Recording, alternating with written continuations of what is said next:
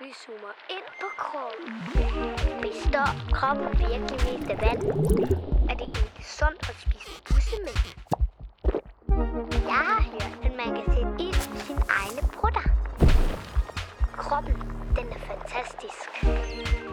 Velkommen til podcasten Barn kend din krop. Jeg hedder Anna, Jeg hedder Lærke. og vi er begge to vilde med kroppen og alle dens særheder. Kroppen er med dig hele livet, så lær den godt at kende sammen med os. Velkommen. I dag skal vi igen tale om en helt fantastisk og uundværlig del af kroppen. Det er noget, som vi alle sammen har, men den kan godt se forskellig ud. Hos nogle er den brun, og hos andre er den lyserød eller nærmere hvid. Og når man bliver gammel, så får den tit rynker. Det er huden, vi skal tale om. Og Lærke, jeg glæder mig til at lære mere om huden. Kan du ikke fortælle mig noget om, hvad det er for en størrelse? Jo, jeg kan godt fortælle lidt om det, jeg ved. Altså, jeg ved i hvert fald, at nogen de kalder huden for kroppens største organ, selvom man måske ikke helt tænker på huden som et organ. Men den er, den er stor, og den dækker stort set øh, hele din krop. Og den beskytter faktisk øh, din krop imod kulde og varme og slag og sådan meget andet. Det den møder, når, den kommer ud, når du kommer ud i verden. Der sidder også sådan små følere overalt i huden, og de kan mærke, om noget er varmt eller koldt, eller om noget ryster eller stikker, for eksempel. Faktisk så kan man også nogle gange se, når, den, når man får det koldt, så får man nærmest sådan gåsehud, kalder Ja. man det. Ja, det er rigtigt. Og ved du, hvorfor man får det? Nej, Det er faktisk fordi, at der er de her flere lag i huden, og der er den yderste, den kalder man for overhuden. Øh, og i den, der går der, øh, der, der går, hvad hedder det, øh, hårene øh, igennem. Og øh, der er faktisk en lille bitte muskel på hvert enkelt hårstrå. Og øh, når kroppen synes, den fryser, så trækker den lille bitte muskel sig sammen, og det gør, at du får en lille bule i huden, og også at, dit, at hårene de rejser sig op. Og det er lidt skørt. Det er sådan lidt et, øh, et, øh, et levn, kalder man det, fra gamle dage måske, hvor at, øh, at, at mennesker havde mere hår. Altså fra rigtig, rigtig, rigtig gamle dage. altså hvor man nærmest havde hår over hele kroppen. Ja, ja, nemlig. Øh, fordi at når hårene de rejser sig, så kommer man på et dyr, så kommer det til at se stort og farligt ud.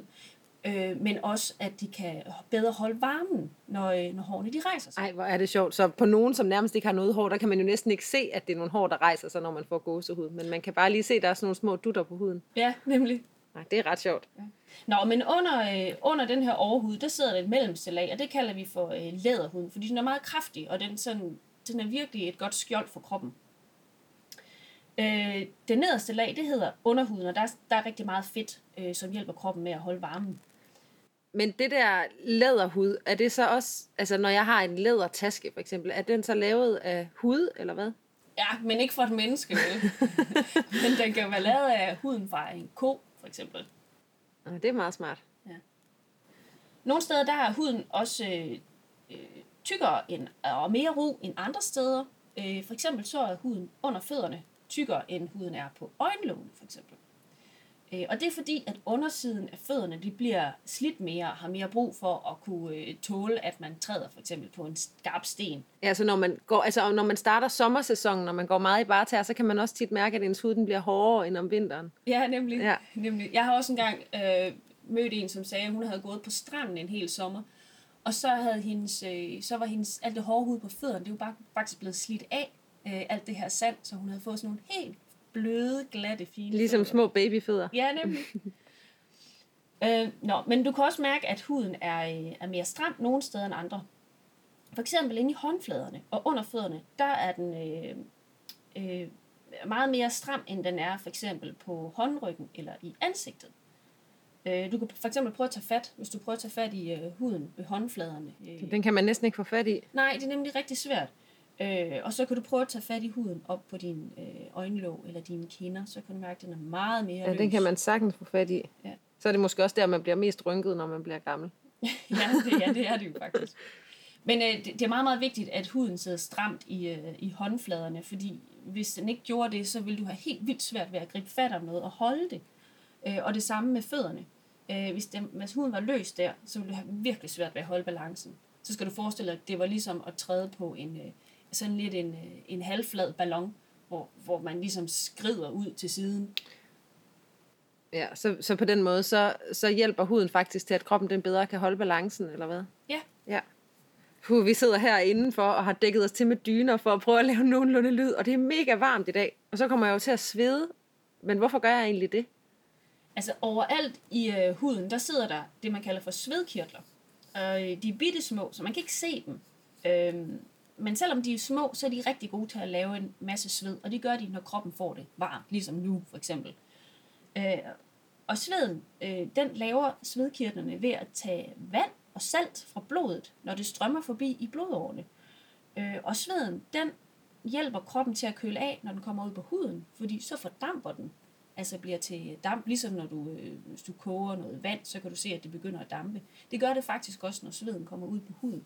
Og så tager den nemlig varmen fra huden eller fra kroppen og fører den ud i luften. Sådan så man får, kroppen den bliver lidt koldere Ja. igen. Vidste du, at hunde og katte ikke kan svede? Når de skal af med varmen, åbner de munden og kommer af med varmen den vej.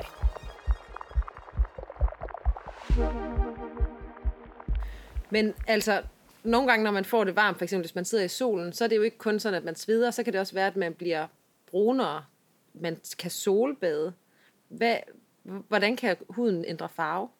Det kan den, fordi der findes øh, nogle bestemte celler, altså en del af huden, øh, som kan finde ud af at lave sådan noget brunt farvestof.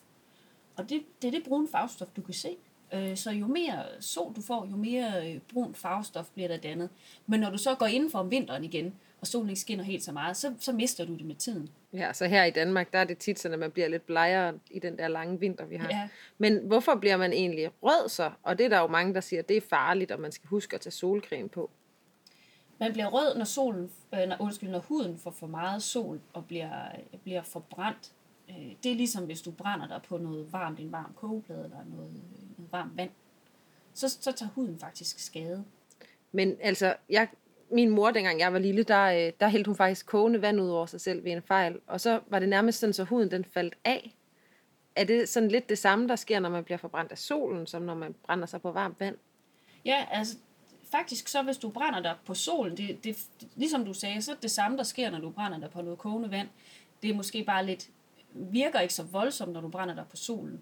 Men du vil også kunne se, at hvis du bliver forbrændt af solen, altså du bliver rød, så, vil du, øh, så, så dør det yderste lag hud og falder af. Og så et er det, man skaller. Ja, nemlig. Ah, Så okay. er det det døde hud, der falder af. Men, men øh, huden vil også helt naturligt skælde. Altså faktisk så går vi og smider hudceller fra det øverste lag hele tiden. Ja, Det er ikke lige noget, man kan se, vel? Nej, det er meget svært at se, men, men øh, det øh, falder jo af og ligger på gulvet, for eksempel. Så, øh, og er en del af det støv, man støver op. Men altså, er det ikke også noget med, at, at man skal ikke være bange for solen? Er solen ikke også god for huden? Solen er super god for huden, fordi at øh, når øh, der findes nogle andre celler inde i øh, huden også, øh, som hjælper til at lave det, der hedder øh, et, et D-vitamin, som er et super vigtigt vitamin, for at, øh, at der kan komme kalk ind i knoglerne. Øh, og hvis man ikke har øh, kalk i knoglerne, så bliver de jo helt bløde. Og det var faktisk det, vi snakkede om i det sidste afsnit om knogler. Det Ja. der med, at kalken var meget vigtig, for ellers så kunne knoglerne nærmest blive skøre. Ja, nemlig. Mm. Faktisk så er der sådan en, øh, i gamle dage, så var der øh, nogle børn, specielt i England, som øh, boede inde i byen i sådan nogle baggårde, hvor der ikke var særlig meget sol. Så øh, det gjorde faktisk, at mange af de børn, de fik meget, meget øh, svage knogler og fik sådan skæve ben. Øh, faktisk noget, man kalder for engelsk syge. Ej, hvor vildt. Så der kan man virkelig se, hvor vigtig solen den er. Ja, Ja. så ligesom med meget andet, så er det jo sådan, du skal have, det er vigtigt, at du får sol, men man skal også passe på, at det ikke bliver for meget. ja. Her er der lige en fun fact. Grise, de bruger faktisk også solcreme, ligesom os mennesker gør. Men det er ikke bundemanden, som smører dem ind. I stedet for så bruger de mudderbad til at beskytte deres hud mod solen. Huden den er lavet af flere forskellige ting. Vi har snakket om nogle af de her forskellige slags celler, der er i huden. Men noget andet, der også er i, øh, i huden, og som ikke er en celle som sådan, men det er noget, der hedder elastin. Og det fungerer som sådan en slags elastik i huden. Men Det lyder også... Elastin og elastik, det lyder næsten ens. Ja. Øh, Men når huden den så bliver spilet ud, altså udvidet øh, og strukket over noget, som er stort, det kan for eksempel være en tyk mave, når man er gravid, Så kan den så trække sig sammen igen, som en elastik, hvis maven bliver mindre. Øh, men når man bliver ældre, så bliver den her elastik sådan lidt mere træt og slap, og kan have svært ved at trække sig sammen igen. Og øh, det bliver huden altså også altså sådan lidt træt og slap. Og så får man rynker.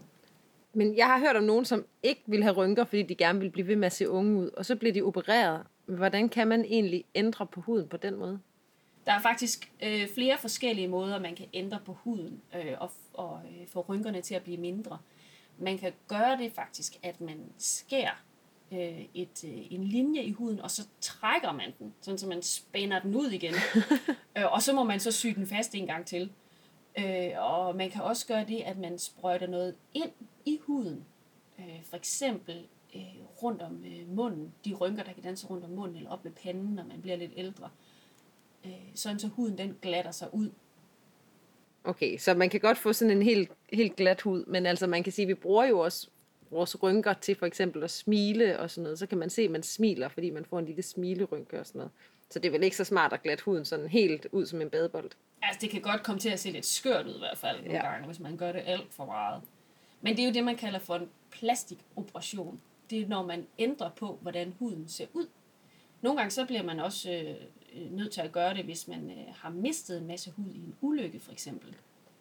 Så kan man øh, tage et stykke hud fra en anden del af kroppen, for eksempel fra låret og over på armen, hvis du har fået et stort sår på armen, som kroppen ikke selv kan, kan reparere. Så kan man bare bruge hud fra et andet sted, hvor man har rigeligt, og så, øh, og så putte det hen på det sted, hvor man mangler noget. Ja, det kan man faktisk. Oh, det er altså virkelig smart. Nu skal vi til et eksperiment. Prøv at kigge på dine håndflader. Hvis du kigger på højre og venstre hånd, så kan du se, at de ser meget forskellige ud, og der er forskellige linjer på, på dine hænder. Nogle mennesker de mener faktisk, at man kan læse i hænderne, hvilken slags person man er. Men noget helt særligt ved vores hænder, det sidder faktisk ude på fingerspidserne. Der sidder der nemlig noget, nogle folder, som kaldes et fingeraftryk. Hvis du vil se dit eget fingeraftryk, så find en tus og et stykke papir frem. Tegn lidt med tussen på din pegefinger, og så prøv at trykke den mod papiret lige så stille. Så kan du se, at der er kommet en lille plet, og det er dit fingeraftryk. Alle mennesker de har deres helt eget fingeraftryk med forskellige linjer. Måske har din mor eller far en smartphone, hvor man faktisk kan bruge sine fingre til at åbne med.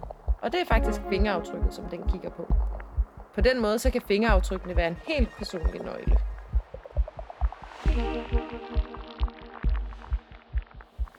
Hey Anna, hvad er det egentlig, du har der på, øh, på hånden? Jamen, det er faktisk sådan et, øh, et ar, tror du ikke, det er to centimeter eller sådan noget. Det sidder lige her på min hånd. Det er fordi, jeg engang blev opereret, og der skar lægen jo et slags sår og reparerede noget ved min knogle. Og så syede han det sammen igen, men så er det aldrig helet sig helt. Men hvad er det egentlig, der gør, om huden den kan hele sig, og, og hvorfor er det, at man får ar nogle gange? Altså det, der sker, når man får et sår, enten om du har, øh, om du har slået dig, revet dig på noget, eller om der er en, hel læge, der har skåret i dig, så sker der det, at, at øh, cellerne i kroppen, øh, de snakker sammen. Og så kommer der en masse øh, øh, blod til såret, du kan se det bløder, og så på et eller andet tidspunkt, så stopper det med at bløde. Det er fordi, der er nogle bestemte celler i kroppen, eller i- undskyld, i blodet, der får det til at stoppe med at bløde. Der kommer også rigtig mange andre små hjælpere fra blodet til, øh, som øh, får såret til at, at blive repareret. For eksempel så er der nogen, der hjælper til at lave sådan et, et net eller en slags skabelon nede i bunden af såret. Det kan du nogle gange det, se øh, som sådan noget hvidt noget nede i bunden af din hudafskrabning. Og lige sådan i begyndelsen, når man har fået en hudafskrabning, så kan man godt se noget hvidt noget inde i, inde i den. Ja. Det er dem. Ja, det er dem, og det er noget, der hedder fibrin, og det er noget, som, som det er ligesom sådan et net, som både hjælper til, at såret bliver trukket sammen, men også til, at de nye byggesten til såret, som skal lave ny hud, de, de sætter sig på det her net. Okay, så så ved de, at det er derhen, de skal. Ja, det gør det nemlig. Men ligner det faktisk et net? Altså ligesom et fiskenet? Det gør det faktisk. Ja, det kan det godt gøre, hvis man kigger sådan et, i et mikroskop, et meget, meget, meget kraftigt mikroskop. Ja, så man kan ikke selv se det. Nej, det kan Nej. man ikke. Men du kan godt nogle gange se, at det er hvidt. Øh, og det går faktisk rimelig stærkt med at få repareret det. Alle de her små hjælpere, der skal til, der er mange forskellige slags, de snakker sammen, og så kommer de til at reparere såret. Øh, og der er også nogle af øh, cellerne, som hjælper til, at der bliver dannet den her sårskorpe.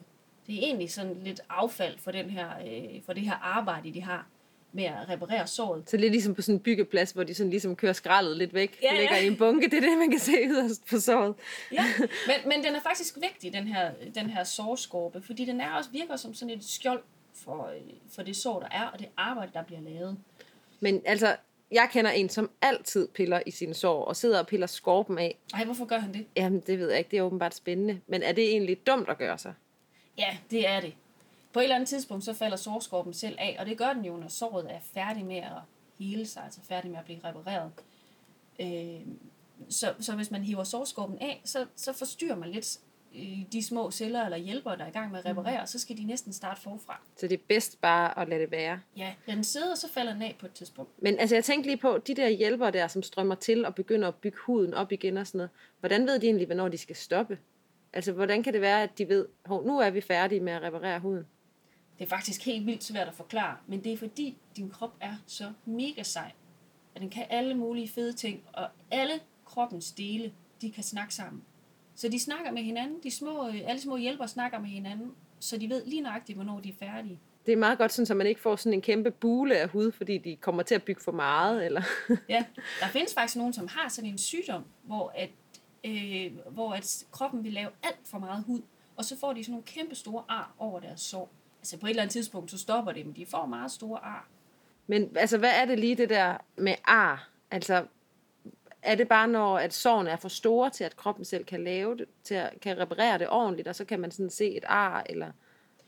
Ej, men man, man vil næsten altid få et ar, øh, men, men, det, men de fleste ar, hvis de ikke er for store, så forsvinder de med tiden. Du kan for eksempel se, hvis du har fået en lille rift på armen, øh, og sårskorpen er faldet af, så kan du se en, en, øh, en hvid streg.